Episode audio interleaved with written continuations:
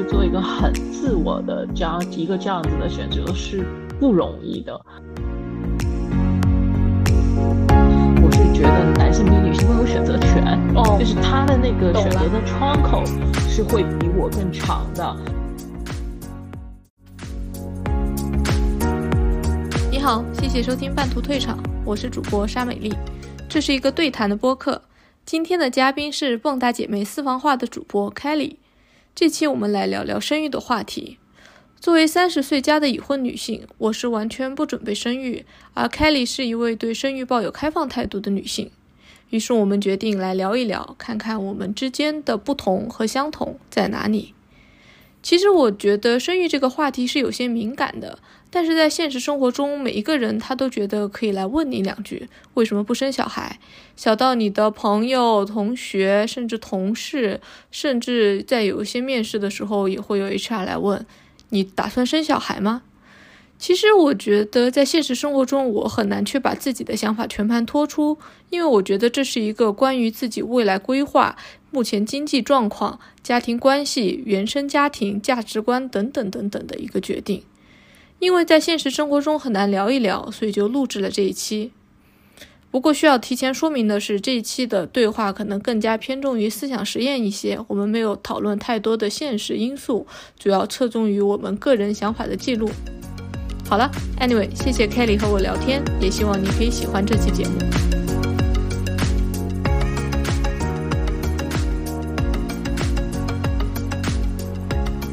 我来说，就是我和我的老公，我们是大学时候认识的，现在已经在一起十一二年了吧，然后结婚可能三四年，记不太清了。然后就我们，然后有目前以及长期都不带，就是不准备要小孩，也没有为，就是也没有为这个准备要小孩留一些退路。就比如像我们现在买的房子，它就不是一个适合有小小孩的，就是没有预留这个小孩的房间这样子的一个情况。嗯，你呢？我是首先我已经三十三届三十四应该，嗯。嗯。然后呢，呃，我跟我老公是结婚一年，嗯。刚刚结婚一年，嗯，属于我们俩现在属于是在准备备孕，但是没有那么积极。我不知道你嗯。理不理解这个状态，就是理解。就有些人会很积极的，对对对属于佛一点的那种状态，但是确实是就是两个人，我我们俩并没有把这个呃，就把要小孩放在一个这个计划里，但是这个嗯计划并没有说什么时候要完成，呃，哦目前大概就是这样的状态，嗯。如果就没有很，相当于是没有没有设一个 deadline。呃，但是这是一个生理上的 deadline，就是对我自己会希望就是不要太大，因为确实太大了，就是看了很多就是别人的例子啊，或者是一些呃就是科普啊，就年龄太大会就会越来越困难。但是嗯呃，就反但是也没有那么的迫切，就还没有到那个程度，因为可能毕竟刚刚结婚吧，就还没有到那个哦程度说啊不行，我一定要今年一定要怀上，我要怎么怎么怎么样那种，就是还没有嗯到那个地步，嗯。嗯，对，因为我周围就有朋友，他们就是有在备孕，就是他们就是这夫妻俩以前都我们一起出来吃饭，他们就会喝酒啊什么的，然后现在就是在很积，在我看来很积极，他们就把酒戒了，因为他们以前都超级能喝的那种人，然后就是戒酒，然后就开始就是有这种备孕的打算，然后我觉得嗯，这这是一个很积极，好像就是今年我们一定要要一个亚运宝宝这种感觉。我以前觉得好像这件事是一件很简单的事，然后后嗯。来因为随着我身边的朋友，包括结婚呐、然后他们在备孕或者他们已经生小孩儿之后，我就发现其实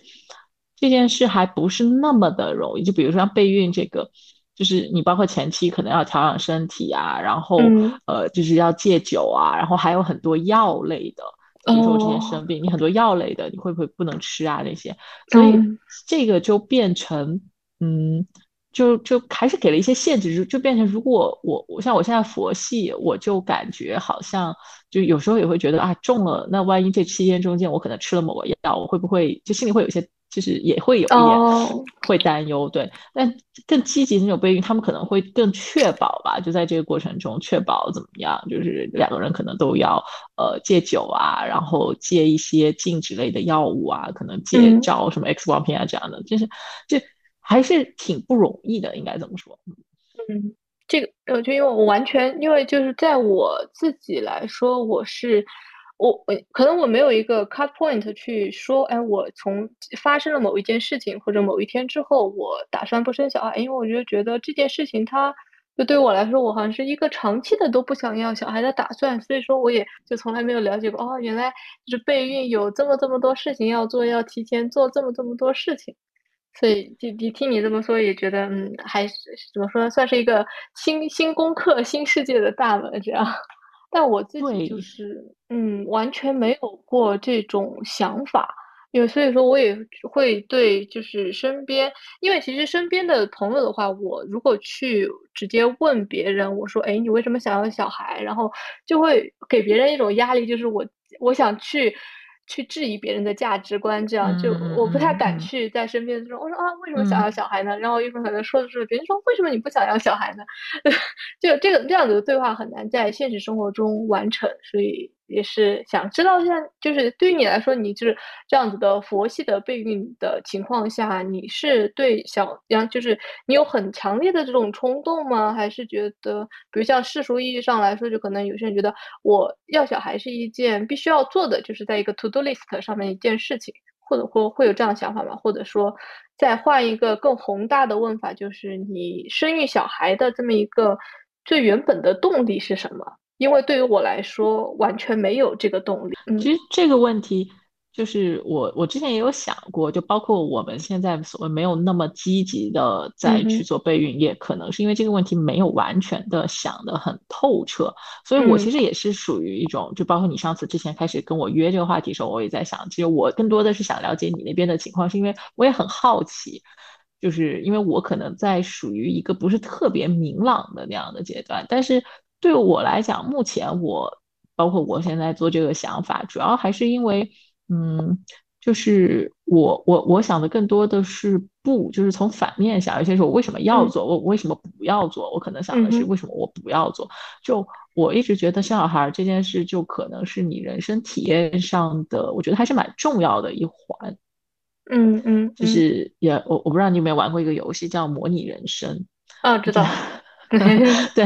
是一个很很养成类的游戏。我然后呢，它其实就有一个很重要的一环，就是你可能到了某一个，你可以体验整个就是生育、怀孕，然后养育小孩。就我我觉得养育小孩可能是你人生中很重要的一种体验。目目前来讲，我看的我身边所有人的这个情况，然后包括我自己，就我对这个体验的呃还是好奇和向往多过，就是说哦，我不我不要这个体验，所以。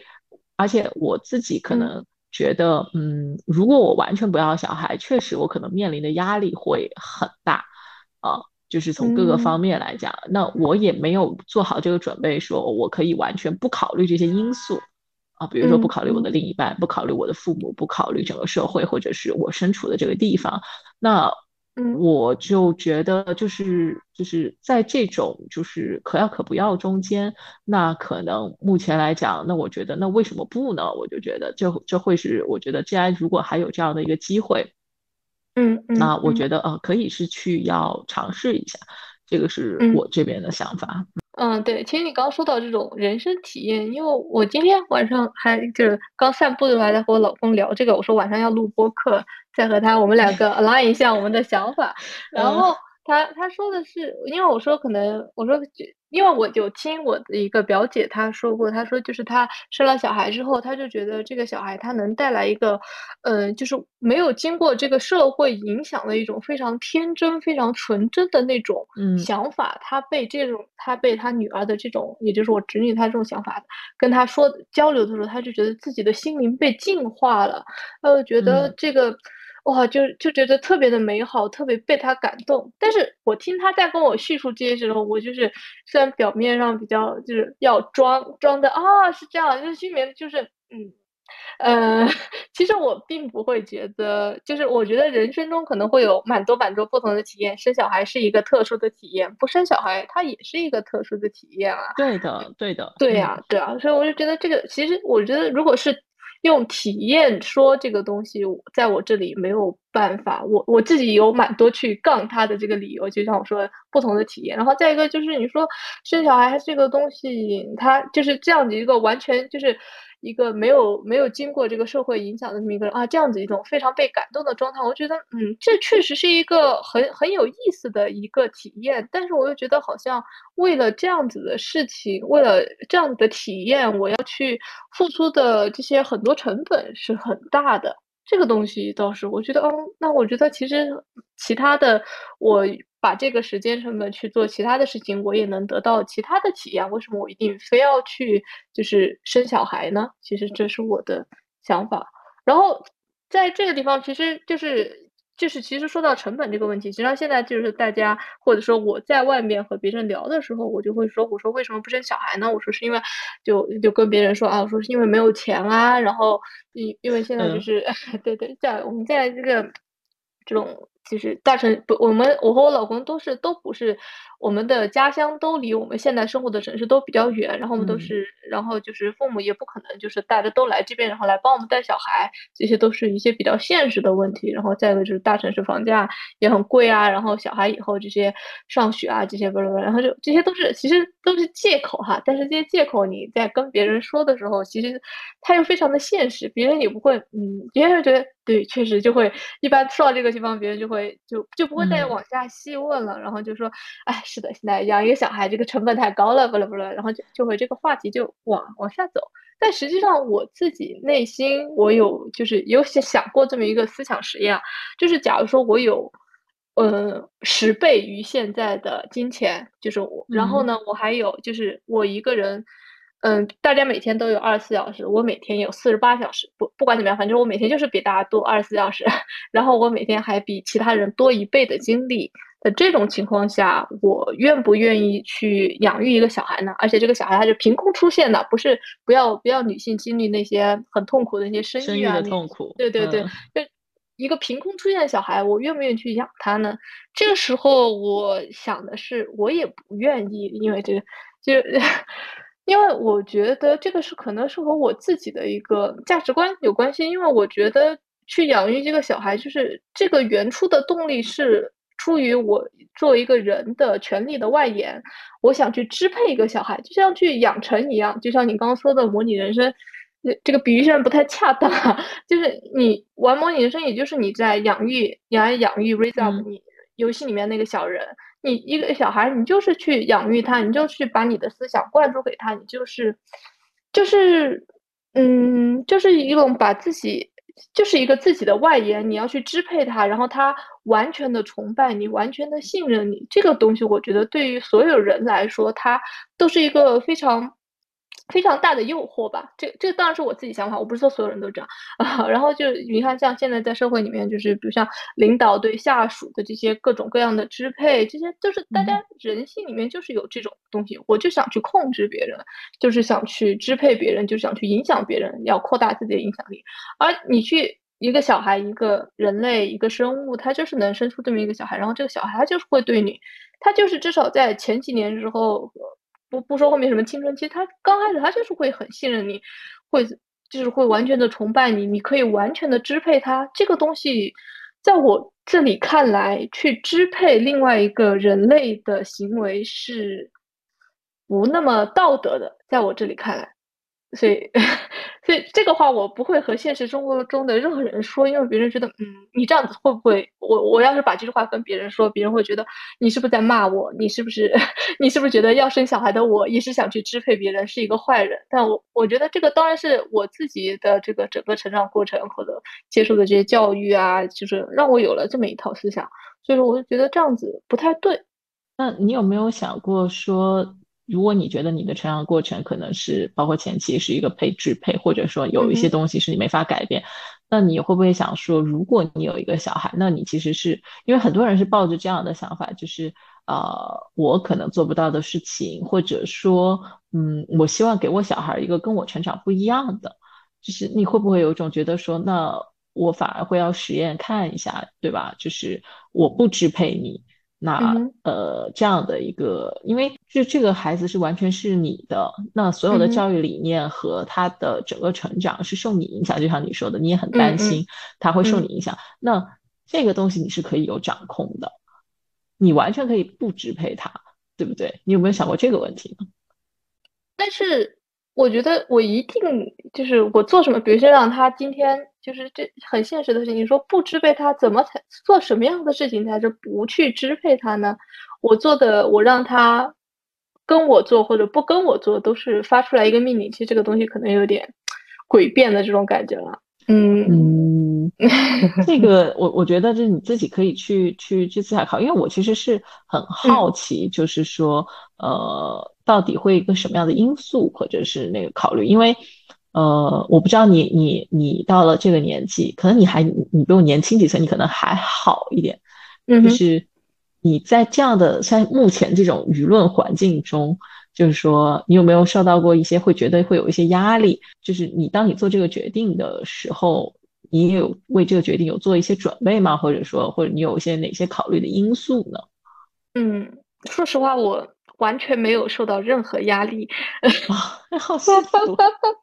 因为因为就是我我老公。他也，他也，我也不知道是不是我们两个以前对过还是什么，因为刚刚我们对的时候，我说，哎，我说我们以前聊过吗？他也是有这种想法，他觉得他不想去支配别人，他说他自己，他想要的是一个，他如果想要养小孩的话，他想养一个小女孩，因为他觉得小男孩很讨厌，因为他。就自己就是个小男孩长大的，他就觉得小男孩听的好像。他说：“那这个时候就他有自己一个选择。”他说：“我为什么想养一个小女孩？他是不我是想去保护她。我作为一个我作为一个爸爸，我我要去展现我的男性气概。”他说：“这个东西实际上就是我自己个人意愿的一个投掷。我实际上去想支配一个可爱的小女孩，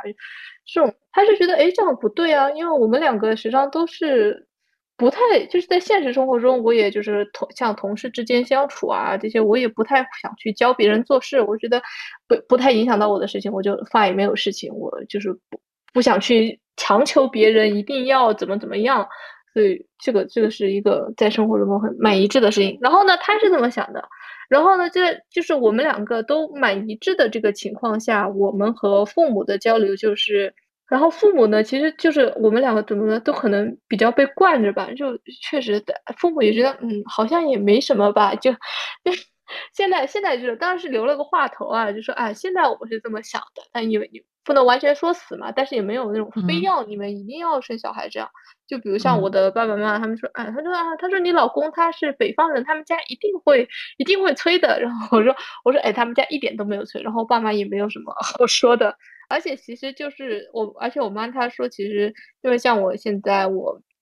就是他们的父母那一辈儿还在，然后所以说他们现在其实也有蛮多养老的问题要去解决。其实那天有一次我妈还和我说，她说如果现在你要生一个小孩，很现实的，她说她可能要来我这边，然后来帮我带小孩。那她说她说她自己的精力完全都承受不了这些事情，因为就是。家里面还有这么多事情，如果我这里还有，然后他就觉得承受不了。所以他从可能从他自己这种自私的这种角度，你可以说，也许就是自私这种角度，然后来想啊，确实也没有必要一定要要我来生小孩。所以说大家都觉得挺好的，而且好像现在就是周围他们的朋友啊，也不是大家都生小孩，然后呢，我也不在老家，然后也没有人指指点点他们吧，所以所以说我可能。也许是父母保护的比较好，然后就完全没有受到过这种压力。对，我觉得这个还是挺重要的。其实说实在话，最终可能这个其实生育，特别是女性来讲，是一个很自我的一个选择。但是特别是在东亚整个环境下，想要去做一个，我一直是觉得在东亚的环境下，呃，想要去做一个很自我的这样一个这样子的选择是不容易的。就会总是会有各种各样的声音，对，所以你这种我觉得还是真的还是属于比较比较幸运的啊。嗯，那因为讲讲讲讲你不太幸运的故事，也也也没有说不太幸运吧，就是我我跟我老公，因为我你我算结婚比较晚的，嗯哼，就是我在之前会有很长一段时间，曾经会经历过一段所谓的催婚的这种经历，对。因为呃，就如果你你结婚早，你可能就好很多。因为你到了三十多，他们就会很担忧，而这种担忧就会呃，在就是我也不能说典型吧，就我爸妈的身上的表现就会是那种会不断的啊，就是催促你啊，就会说呀，然后就会说啊，那个啊，谁谁谁谁谁又怎么怎么样啊，然后就会给你介绍很多人呐，是会有这样，你就可以听得到他们的这个担忧。虽然我他们也很属于比较开明，也没有说你一定要怎么怎么样。而且说句实在话，当你当我走进社会，我有自己的经济基础之后。因为很多决定是他们也没办法阻止的，嗯嗯，对吧？我如果真的不结婚或者真的不要小孩，他们也没有办法做任何的东方法，因为他没有任何的手段再去或者说是去去去去说服你，或者说控制你或者怎么样。但是作为一个我很爱的家里人，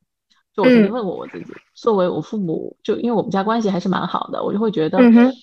就是作为一个很我很爱的人，也是很爱我的人，那。因为这件事情确实给他们造成了很大的困扰，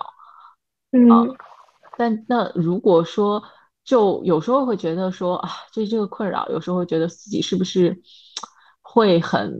对吧？就是也会有一些沮丧和内疚感。嗯，我能理解，我能理解。对，就是我也希望他们，他因为他们的出发点可能也是好的，对他也是希望你会得到幸福。但是当这两种幸福的定义。产生了一些矛盾的时候，就会有这样子的一个内疚感产生。所以我一直是觉得，就是所谓的压力，很多情况下也不是说一定是外界给我们，而是我在这样子的这个环境中，我有时候也会觉得有一些，嗯，就是会有一些内疚和于心不忍，会有一些就纠结说啊，自己要不要就呃，当时想哎，要不要就简单点就嫁啦？那后来想，其实就是你知道会有这样子的这种想法，嗯。嗯，我觉得确实就是这东东亚环境嘛，就就和这个欧美电影不一样，就是我们对父母的这个期待，我们是有一种怎么说呢？不管是说的是内疚啊、责任，就是我们就是要去回应他这个期待，因为我觉得。就是确实是有那种很有毒的那种父母啊，但是就是可能对像你的形容，还有我自己的经验，我就觉得我们父母他不是那种一定要害我们怎么样，就是像那个《黑暗荣耀》里面那个那个宋慧宋慧乔他妈就一定是为了害他，一定一定一定为了搞他，然后那样没有的，就是我我们的父母他就是他是为了我们好，他自己有他就是他相信这个东西。其实当时因为我和我老公我们两个已经其实。谈恋爱谈了蛮久的，我们两个就知道，哎，其实结不结婚都无所谓，因为也在一起同居啊生活。但我就觉得还是要结个婚，其实就结婚这件事情对我们两个只是拿一个证而已。但是这个事情就是对我的父母，他们觉得这件事情很重要，他们就你一定要结婚。对，当时我觉得，嗯，其实就是对我来说，这个事情是一个。就是又是去民政局登记一下的事情，我在我看来可做可不做，但是他们觉得要做，然后我觉得，嗯，其实就我自己这种被自由主义洗脑，我觉得这个干嘛一定要结？然后，然后就是，所以我会去回应他们的这个期待。然后我现在觉得，哎，结婚这件事情，它对我来说可能没有太大的伤害。但如果他们一定要要求我要生小孩子，但我确实没有没有碰上过这没有碰到这个事情，但我觉得。他如果真的这么说的话，一定就是很期待的话，我可能也不知道该怎么去回应他们，因为我也不会把我的这种理论告诉他们。我就说，啊，生小孩都是去支配别人，去控制别人，这些东西都没有，都都是都是不道德的。我不可能拿这种大话 去去和他们去说，然后我也不会说什么，哎呀，这个钱多钱少啊，这些东西，我我不会去。就我觉得在去和父母的交流这个上面是很难的。就我觉得只只有一个办法，缓兵之计，拖拖 拖到他们不再提起，向现实低头。对对，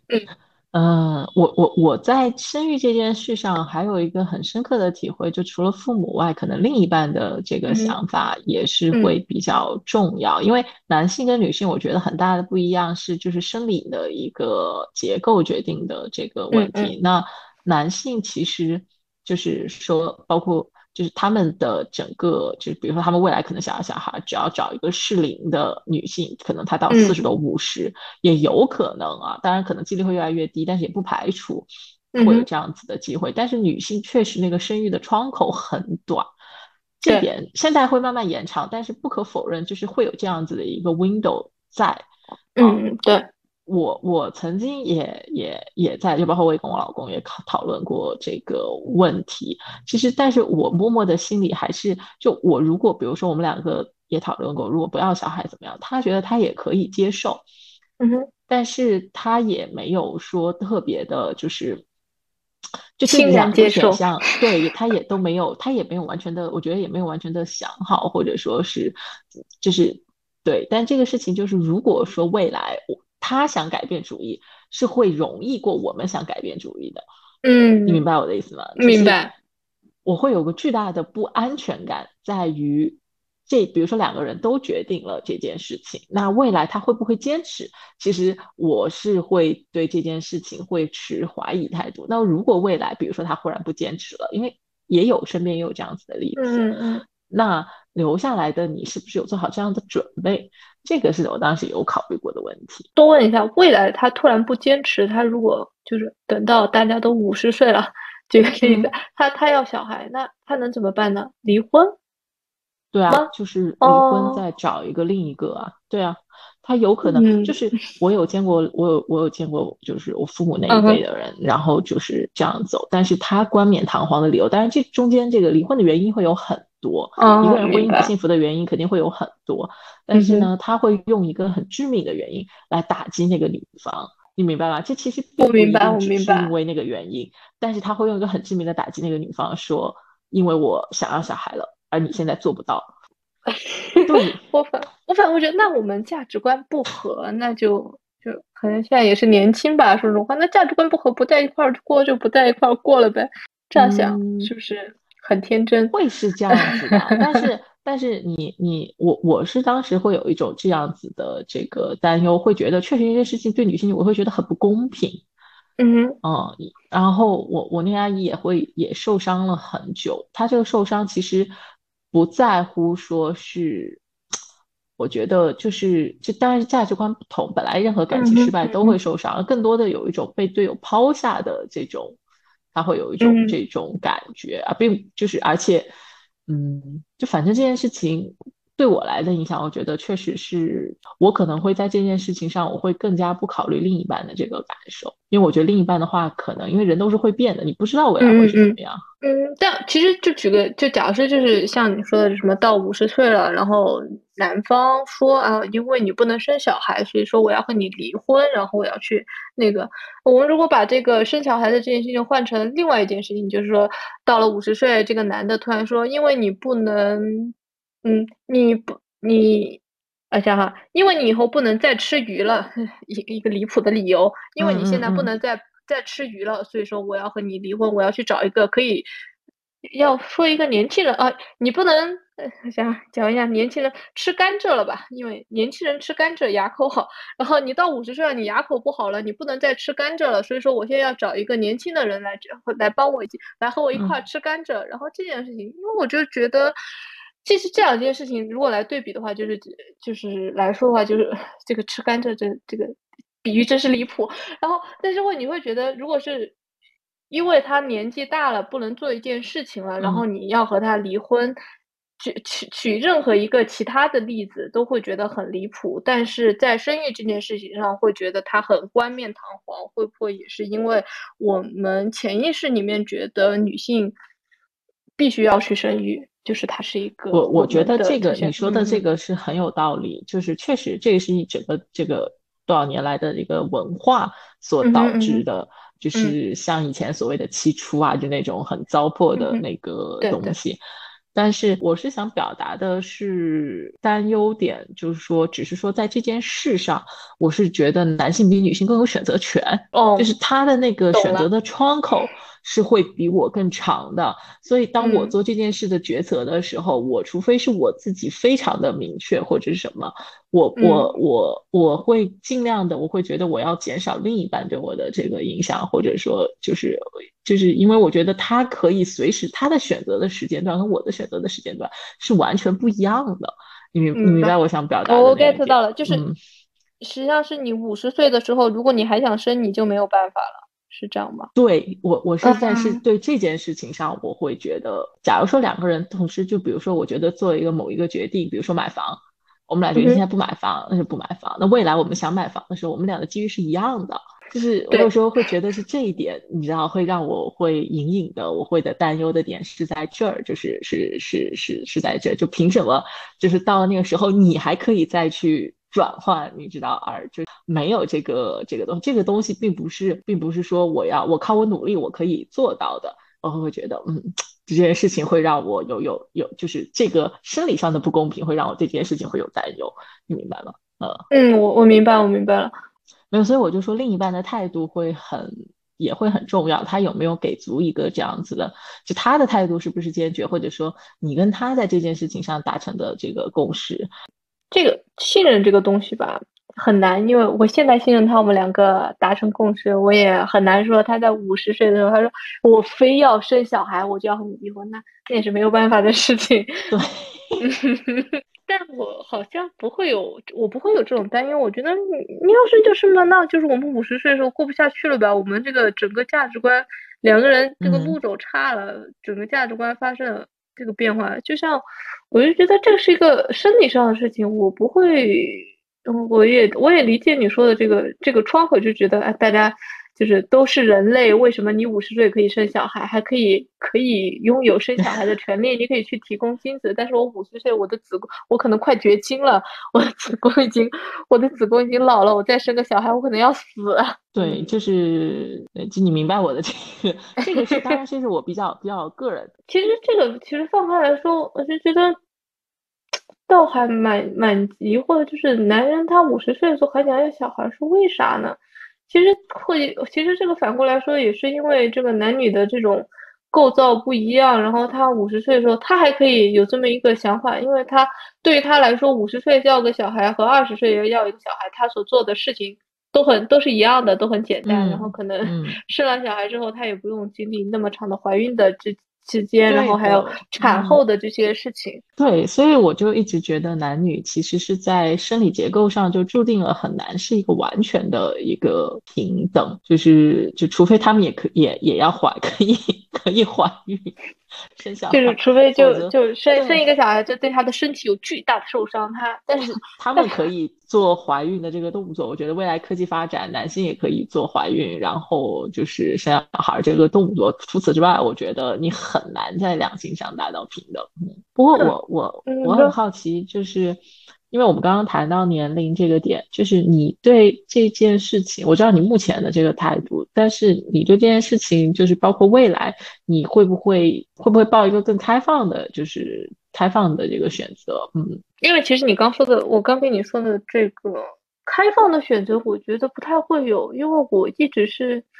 可能有点轴，因为我就觉得，哎，我觉得我刚才说的这个理论无懈可击，就。没有没有办法，或者有有人能用新的东西来说服我去做这件事情，然后再加上还是就是很现实的一些问题嘛。然后比如像金钱、时间，然后家人的这些经历，然后再加上我的经历，我是觉得越来越随着年龄的增大，越来越不可能的一件事情了。那那我问你一个问题，嗯，就是这是一个 if 啊，如果有一天可能有个意外。你中招了，那然后也不能堕胎，呃，也不能说不能堕胎这件事情，就是在那个情况下，你会选择，就是说，比如说，你你会觉得你要堕，就是堕掉它，还是说你可能会说啊，如果真的中了，那就中了，但是你本身不会积极的去选择，但如果中了，那可能到时候就看到时的情况，就就你知道，我所谓的开放是这样子。嗯，那我应该会积极的想办法把它堕胎。搞掉，因为我完全没有为这件事情做准备，做过任何的，就是我的，那这真的是你说，那我真的是一点都不开放，然后为这件事情做任何的准备，也没有做过任何的备案。就就我好奇这个问题，你有跟你也你有跟你另一半讨论过吗？没有，我觉得这确实是一个还蛮难的一个选择，会是。这里这个问题其实确实在录制的时候并没有想到过，但是也非常感谢 Candy 伦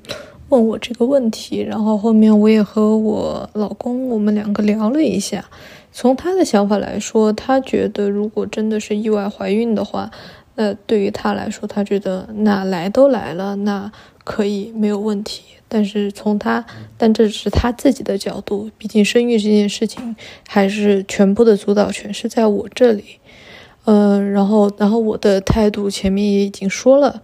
其实我们就是，如果真的是到这个时候，我觉得可能想我最大的顾虑，并不是我前面所说到的那些形而上学的那些原因，那些让我不去去养育一个小孩，而是一些非常现实的原因，也就是经济，然后以以后的职业规划这些事情。所以说，可以有一个小小的总结，就是。因为一些形而上学或者思想方面的原因，我们不会去要小孩。然后，如果发生了意外怀孕这件事情，是因为一些事实上的原因，我们不会去养育一个小孩。其实这个地方，今天我上班路上，我又想到，还会不会有另外一个更深一次的问题，就是，假如说我，嗯，不得不去养育一个，比如像亲戚他的小孩。那这个时候我会怎么办呢？嗯，这个也不知道。好了，就这样继续吧。比如像你，你周围就是大家都是有过就是生小孩的，就是你有朋友是生小孩，他们在生育之前就是有过就是会多想这么些吗？还是我也想知道，就你身边有小孩的朋友，他们都是怎么看待这个问题？他们真的是特别特别特别想要小孩吗？就是特别喜欢小孩，还是很多人分，这个有分。我身边有那种本身就很喜欢小孩的，嗯，他结了婚之后也就就就很想要小孩，结了婚之后就非常积极的避孕，然后这个也有。那也有一部分是本身没有那么喜欢小孩的，啊，就本身对小孩无感，但是呢，她也不排斥怀孕这件事情。就可能有点类似我现在的这种状态。那他生完了之后，他的说法就是自己的跟别人的是不一样的。哦，对，就自己的就还是喜欢了。对这个东西，你你你，他说你不当妈妈，你很难理解。嗯，哇，对，这这个东西打断一下，这个东西其实就是蛮多，我蛮多听到这样的说辞，就是你不是你不是妈妈，你不会理解这些事情。我觉得哇，好奇妙啊！这个倒是激发了我的好奇心。真的吗？我我想真的是这样吗？我倒是想去，哎，我倒是想去体验一下这种奇妙的感觉，但又觉得，哦，这样。但其实转念一想，就是这样子，好像成本有点高。我我会觉得这个这个东西很很激发我的好奇心，这到底是一种什么样的感觉？我也不太能理解，因为我也觉得你喜欢一样东西就是喜欢，你不喜欢一样东西你就是不喜欢。但是就是，但我确实能感觉到，随着年纪的增大，可能是跟又说回生理结构吧，就我不是很懂啊，但是我会觉得是不是会跟荷尔蒙啊，跟什么会有关系？你到了我过了可能某个年纪，确实之后对小孩的厌恶情绪有降低，特别是对那种就是对我我我我我会比以前稍微好一些，嗯，就是可能三十一岁的时候，我就会觉得。就突然有一天就想想，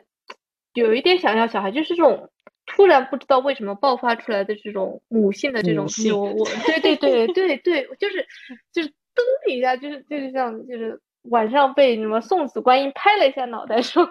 就我觉得哎，突然觉得两个小孩好像也不赖，就是这种想法，然后我会然后我就会用我那种非常 solid 的这个理论去去反去把我这个奇怪的念头给它抑制住。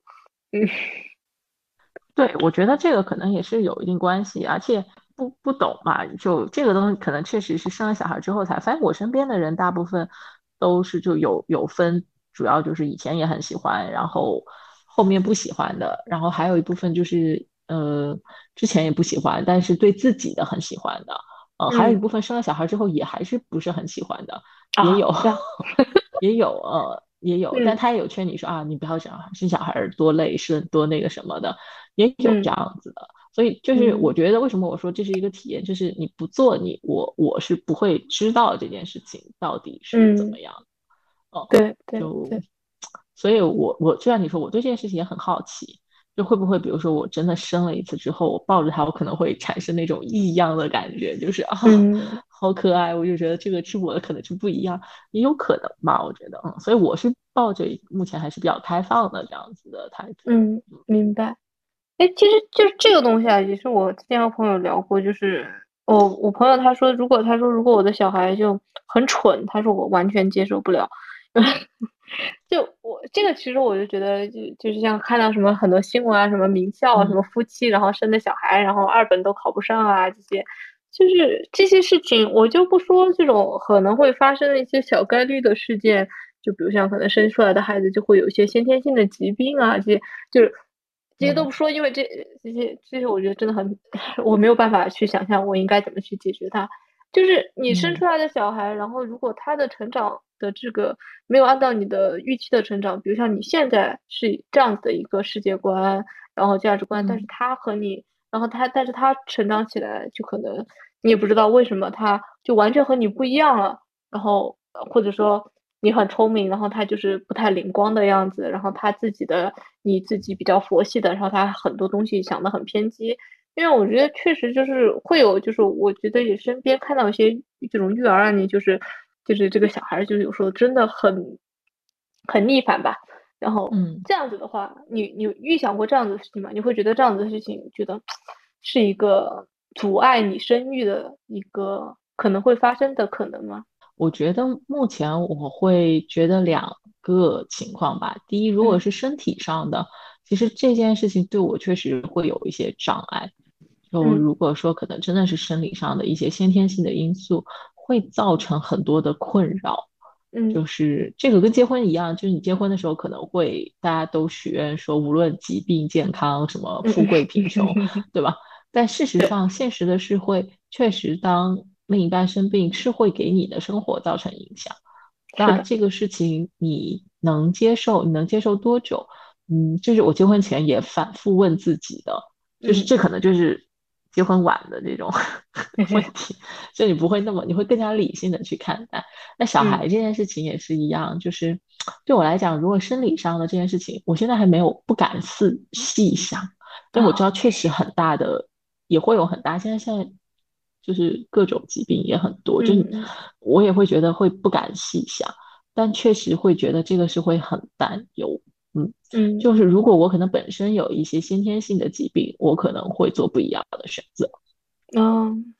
但目前我没有，那我可能更多的也就是赌幸运吧，我觉得。哦，对，就就觉得自己想，哎，我就我觉得还是大部分大部分情况下都还是都是健康的。这种就只能是是抱着比较乐观的心态去走，但是如果真的不乐观，我可能到时候可能在想怎么办吧。现在确实我没有一个。特别好的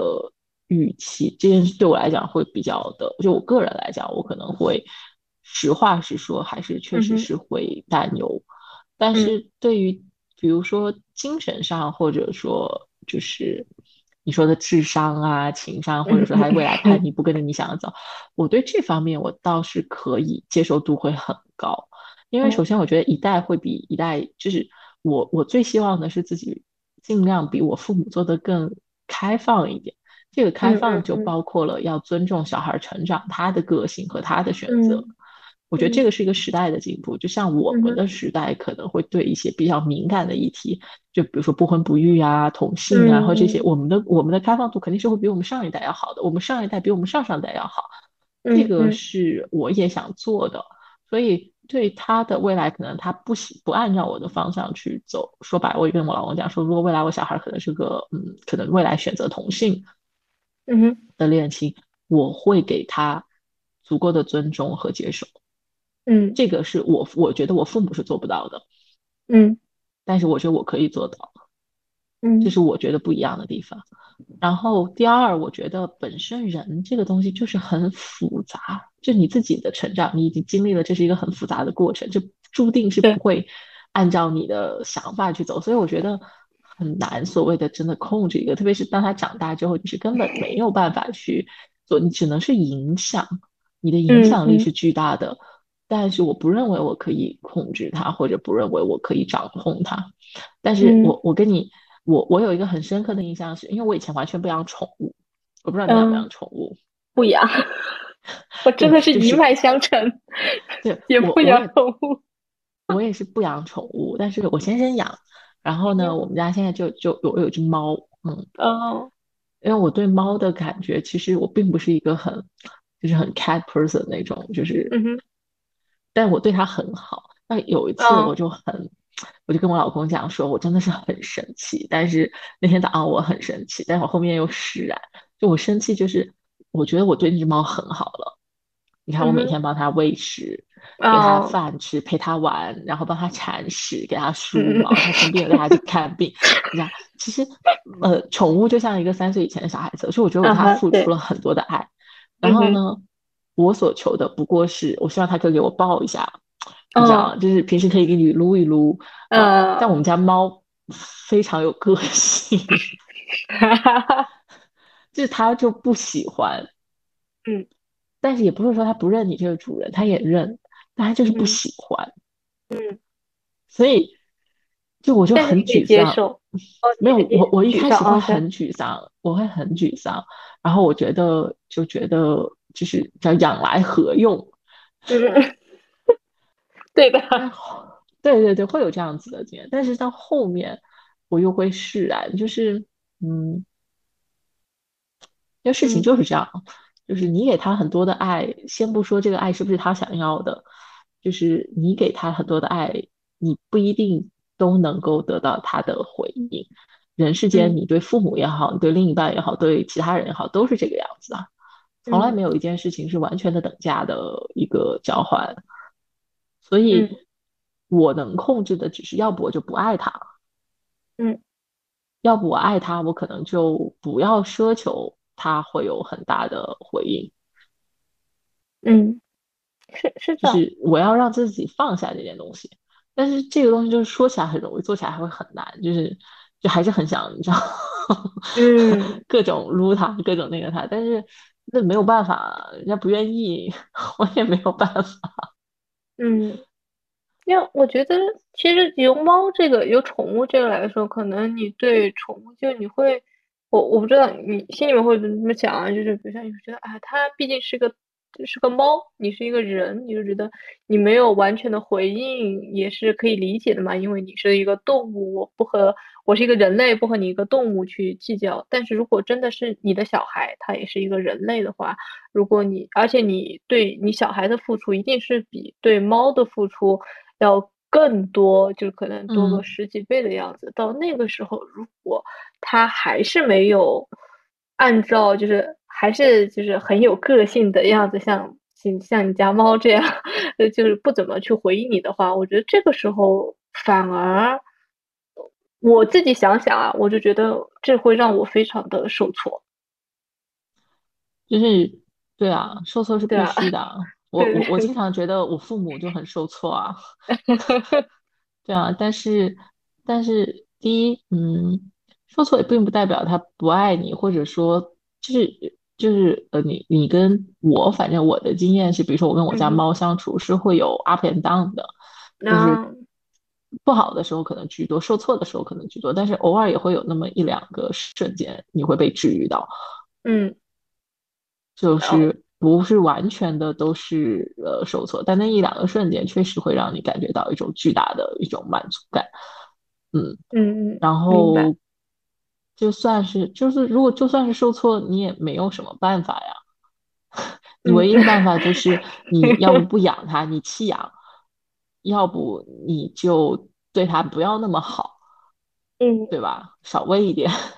凑合一下算了。嗯，对，对猫是可以少喂一点的。对人也可以啊，你可以就不要给它那么多。好东西呗，对吧？养养到十八岁就就就此咱就一别两宽，就是期待值不要那么高了，我只能这么说。就是因为我管不了别人，我可能只能管自己，就就不断的说服自己压低期待值。但是生理上这个，我觉得我可能更难接受，会因为这个可能会面临着很多现实上的困难啊。心理上的这个，我我只能说就是不断的调试我自己，嗯嗯。而且你刚刚讲到，就是还我还是蛮同感的，就是说到就是一代一代人会进步，就比如像你举了个例子，假如说你小孩以后如果他的性取向是同性的话，你也是会支持他的，因为这个东西我我自己也想过，就是我想我大学的时候那会在玩游戏嘛，就打网络游戏，然后就是就就那个时候就和同学在说，如果是。以后我和我就是和老公，然后我们再养个小孩儿，然后我们小孩我们三个一起打游戏，觉得哇好先锋啊！就是大家就一起其乐融融的，就是没有这种父母和小孩这种，我就觉得哇好进步啊！就好就感觉自己也很想去做这种，就是推动，就是怎么说一种很进步的、很平等的这种家庭的这种对这种构建这样子的一个非常和谐的家庭，就把自己很先进的这种理念传下去，但。我我后面就是觉得这个东西，我觉得哎，我是我又我又会反思，哎，我自己是不是太自我了？因为我自己就是其实是一个比较自卑的人嘛，就是我这样想后，我觉得我有这样的想法，我会就是又自己又会出来打击自己，说这样太自我了吧？你小孩可能根本不喜欢这样，就是就觉得是我是不是太把自己当回事儿了？其实这个东西，我就觉得是一个可能我自己这种比较自卑啊、比较内向的这种想法，我就觉得我不要太把自己当回事，所以说我也不想去影响别人，也不想去教别人做事，所以说 到最后也不就是就退到最后，我就我也不想去让我的小孩怎么样，我觉得就是我一定就是我难道？我觉得我支持我的小孩，他是就是支持他的性取向，我就觉得自己很先锋了吗？不是说你不不是不是在阴阳怪气你的意思啊？就这个地方，我就我会反思自己，我觉得这样好像我是觉得太把自己可当回事儿了。我我我会这么我会这么想自己啊，因为这这是自己的一个性格的问题。嗯，对。可能都因为本身这件事情，就我觉得很难做到完全不抱期望吧。嗯，每个人可能就是如果真的有另就是有了下一代，你多多少少会有一些期望在。嗯，就你做到人本身就是有一个期望也是欲望的一种。嗯，对，就是你不可能完全做到无没有欲望，对，只是说你对自己的这个控制到什么样的程度吧。我觉得这个就是。你对你自己有没有信心？就像你说，有没有信心去做这件事情？或者，嗯，呃，说白了，这件事情其实对小孩是很也是不公平的，因为是他们没有办法选择父母的。嗯，对对对对对，这也是就是就是人类社会的那个，他们没有办法选择父母啊。但是你唯一可以做的就是，如果你做了这件事情，你尽量把他们做得更好一点点。你也不能说你做的一定就好，因为我觉得这种受挫是。必然 的，嗯，连猫都搞不定。对，我只能默默的给自己心里打下一个伏笔，说，嗯，好吧，你就就是要有这样子的心理准备，就是你当你预期很低的时候，就我经常跟自己讲说，如果我预期低一点点，说不定未来就会有惊喜呢。嗯，这倒是。嗯，其实。我就觉得，其实聊到最后吧，我就觉得，其实生不生小孩这件事情上，它就是一个，就是大家一个怎么说呢，价值观或者一个性格上面的一个分界吧。我就觉得，并不是一定生或者不生，其实就就像是你喜欢红色，我喜欢蓝色这么一件很简单的选择。就不会没有没有那么就是一定要旗帜鲜明的哇，你是生小孩，你就是什么什么主义，你不生就什么什么主义，没有没有上升到主义这个上面，就是它是一个大家就就是一件。很普通的选择而已，当然就是这个普通嘛，就是我们其实也没有聊到一些很现实的原因，就是比如像现在，就是生生小孩啊，就完全是个纯思想实验，就生小孩确实对对女性的很多就是身体啊，就是会有很大的影响，然后甚至是你说到甚至延伸开来会对职业发展啊会有影响，然后再一个就是就是之后的话，在养育小孩子这么一个过程中，女性肯定在家庭中可能就是。现在这个社会就是这个样子，然后但是女性就会付出的更多啊，这些我们都没有去考虑，我们都没有去聊到这些事情。嗯，这些其实都是蛮现实的一个问题，确实是，嗯，而且每个人的情况可能也都不一样，我觉得，嗯，可能你在不同的年纪、不同的境遇、不同的环境，哈，包括你自己不同的经济呀，然后生活啊、身体啊因素下，你可能就会做完全不一样的决定。嗯，嗯，是的。但我还是就是因为就身边就是会有那会有同学啊或者朋友啊，就是就是蛮年轻的，然后就突然一下结婚就生育了，我就觉得哇，怎么这么快？就就心里面就是在暗自的 judge 别人，就他是不是没有想好？就就是其实我觉得，我觉得其实怎么说呢？我们今天讨论也是就是也是。希望多想一想这些，因为就我觉得它毕竟是一件很重要的一个人生大事，而且是一个不能反悔的这个不能反悔的事情。它生出来就是你要对一个新的生命去负责了，嗯，然后你还要对自己的一个未来几十年的，就是我觉得一个小孩对于一个女性来说，你绝对就是改变了生活，改变了身体，改变了你的职业发展，就是很现实的问题。是一个非常值得慎重的啊，但往往很多情况下又没有那么慎重做的决定，确实是，嗯嗯，但但其实又反过来说，就很多时候呢，你又不得不去做这件事情，因为我们东亚父母就是没有办法，我们没有办法走出这个桎桎梏，桎就是你没有办法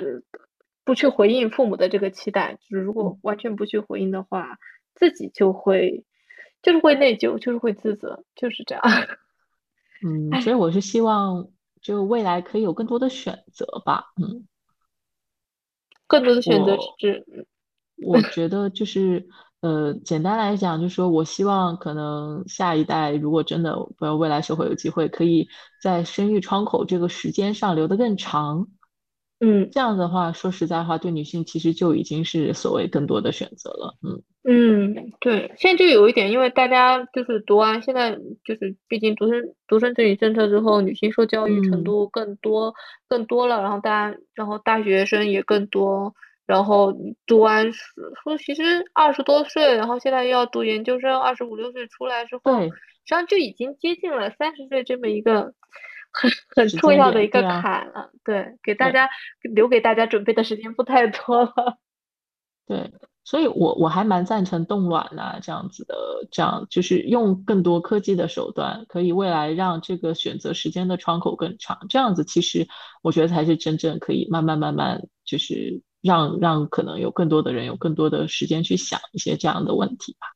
嗯，是的，因为就这个时候，就是你会觉得每天时间在流逝，在催你去做这个决 定，觉得完了，我明天的我更不适合生育了，我得赶紧想想办法。而且月经周期嘛，就就这么一一一年就排十二次卵。我跟你讲，我还有更，我还有朋友很很郁闷，就是。就是也是身体，就是女性过了某一个时间你不不不生育，因为女性生理结构，如果你过了某一个时期不生育之后，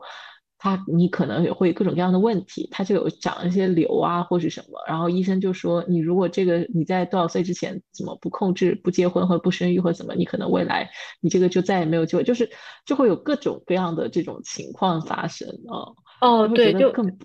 更不公平，对。就是会有长一些长一些瘤子，然后然后医生就会说啊，你这个样子就会影响到你以后的生育啊，就是就就是你的身体和这个社会都在滴答滴答的给你上这么一个最后的倒计时，提醒你的 deadline 已经快到了。对，所以变得你的选择会越来越少，所以为什么也会有所谓催育和催生？所以我是说，嗯，就希望未来可以更多的选择吧。今天的聊天就到这里了。谢谢收听，希望有下期，再见。